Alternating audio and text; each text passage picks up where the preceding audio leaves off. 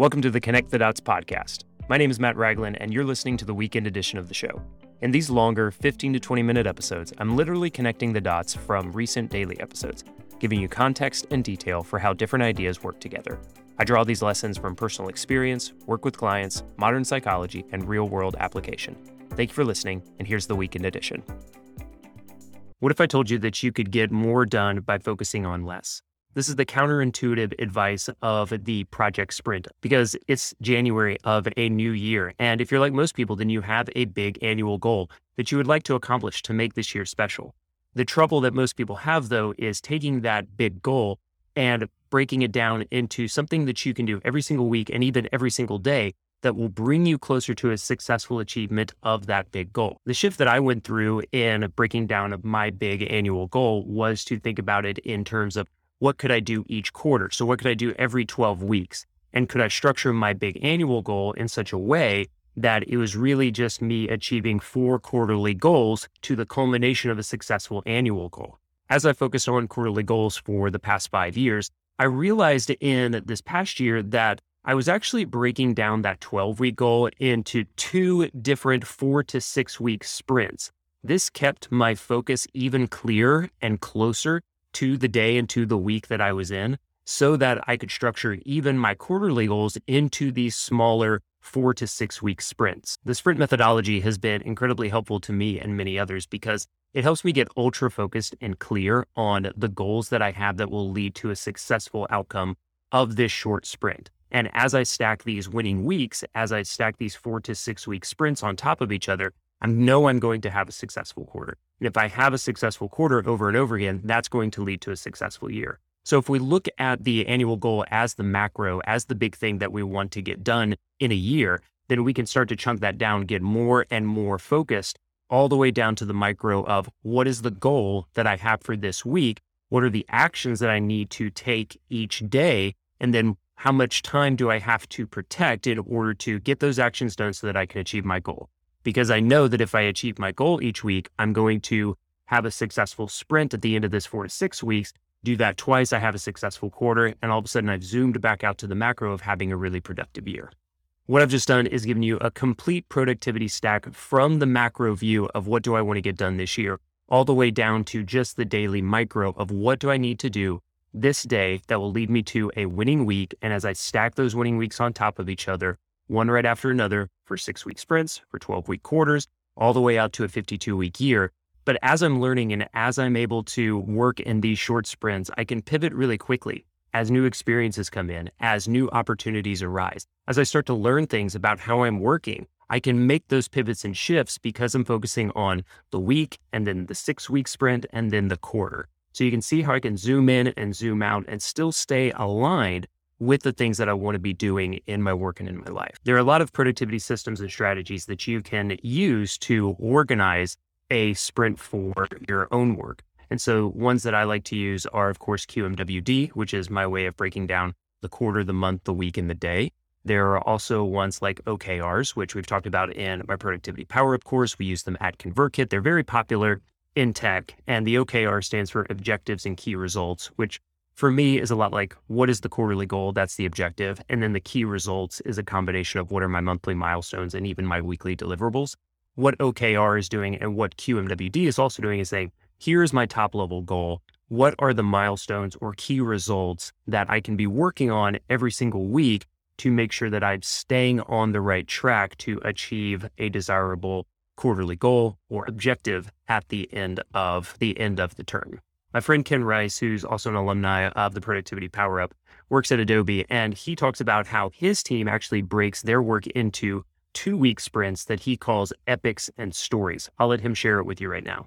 So, as you can see, you can break down even a six week sprint into something that is a smaller two week sprint, but you're just thinking about how you can stay very agile, how you can stay quick to pivot, and how you can make decisions based on new opportunities and information that you have about the work that you're doing. The biggest takeaway that I want you to have from this video is understanding that you can design a timeline that works best for you based on the information and the data that you currently have about the goal that you want to achieve.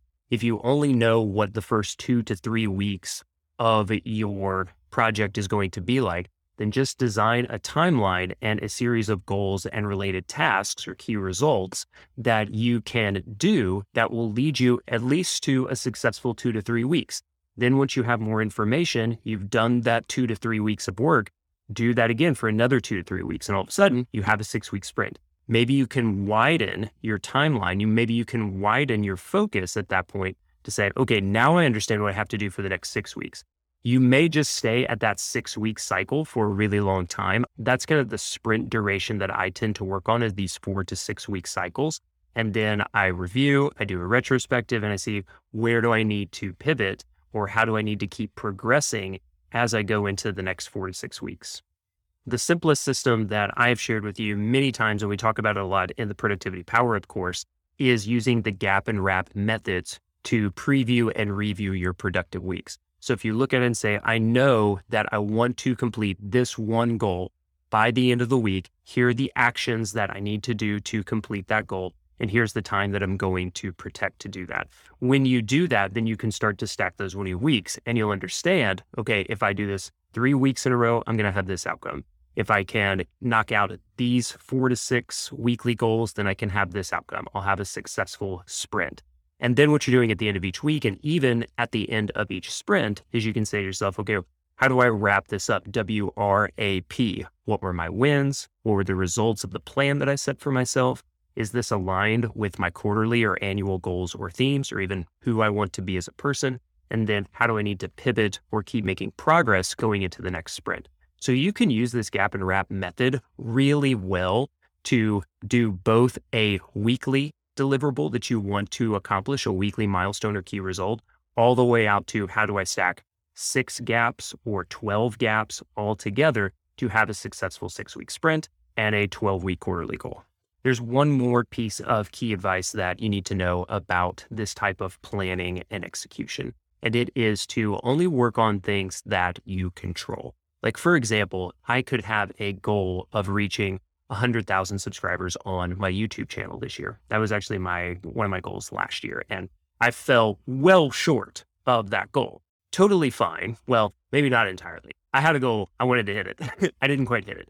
But part of my problem, part of the mistake that I made was that I don't always control how peop- how and when people will subscribe to my videos. I certainly don't entirely control who all sees my videos. Now, can I create videos that are more likely to get subscribes? Are there ways that I can change my videos so that people are more interested in watching them? They watch longer? Yes, yes, yes, and yes. But the number one thing that I totally and completely control is how frequently I publish on YouTube. And so instead of saying that I wanted to get 40,000 new subs last year to get me to about 100,000 subs for my YouTube channel, instead I should have said I'm going to produce and publish a weekly video on YouTube. Maybe even I get to the point of saying, like, I'm going to publish two videos a week on YouTube, or maybe it's one video a week on YouTube and one new reel on Instagram or TikTok. So I'm publishing more. That is what I control, not the total number of views or subscribers. So I want you to take that lesson to heart when you are planning out what are my goals for this? What are the milestones that I need to hit? Do your best to only select those goals, milestones, or outcomes that you control or you have the vast majority of control over. If you're going for things like top level sales or new subscriber growth or new follower growth on Twitter, whatever it might be, those are things that you control. However, and this is the good news, the more experiments that you run, the more outcomes that you achieve, the more goals that you hit that you control, you will start to see this is the type of work that I create that has the biggest impact on those less controlled goals that I have. So the more videos that I publish on YouTube, the more that I can see this type of video resonates. So I should do more of those if I want to increase my subscriber count. If you're trying to hit uh, a certain level of growth in your business, maybe you see that certain types of products sell better. Maybe there is a new type of customer that you can reach and you have to do a number of sales calls. Well, you can control the number of sales calls that you do.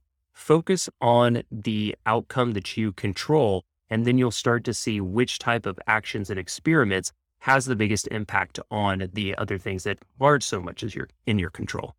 The point is, you have the biggest impact on your life by doing and reviewing, not just by estimating, planning, and over researching stuff. The more things that you do, the more that you will be able to review and be able to take better action, more informed action going forward with new bets, new experiments, new tests, and new actions that you want to take for your goal. If you would like some more help from me stacking those winning weeks into a successful sprint, a quality quarter, and a wonderful year, then go ahead and check out my course, Most Productive Week Ever. Subscribers can save by just clicking the link in the description below. You'll learn everything you need to about the course, and you'll also get an extra little discount on the next round of the Productivity Power Up when it opens. Thanks for listening to Connect the Dots. I really appreciate your time. Don't forget that every single day I share a short, five ish minute episode about how to be more focused and productive.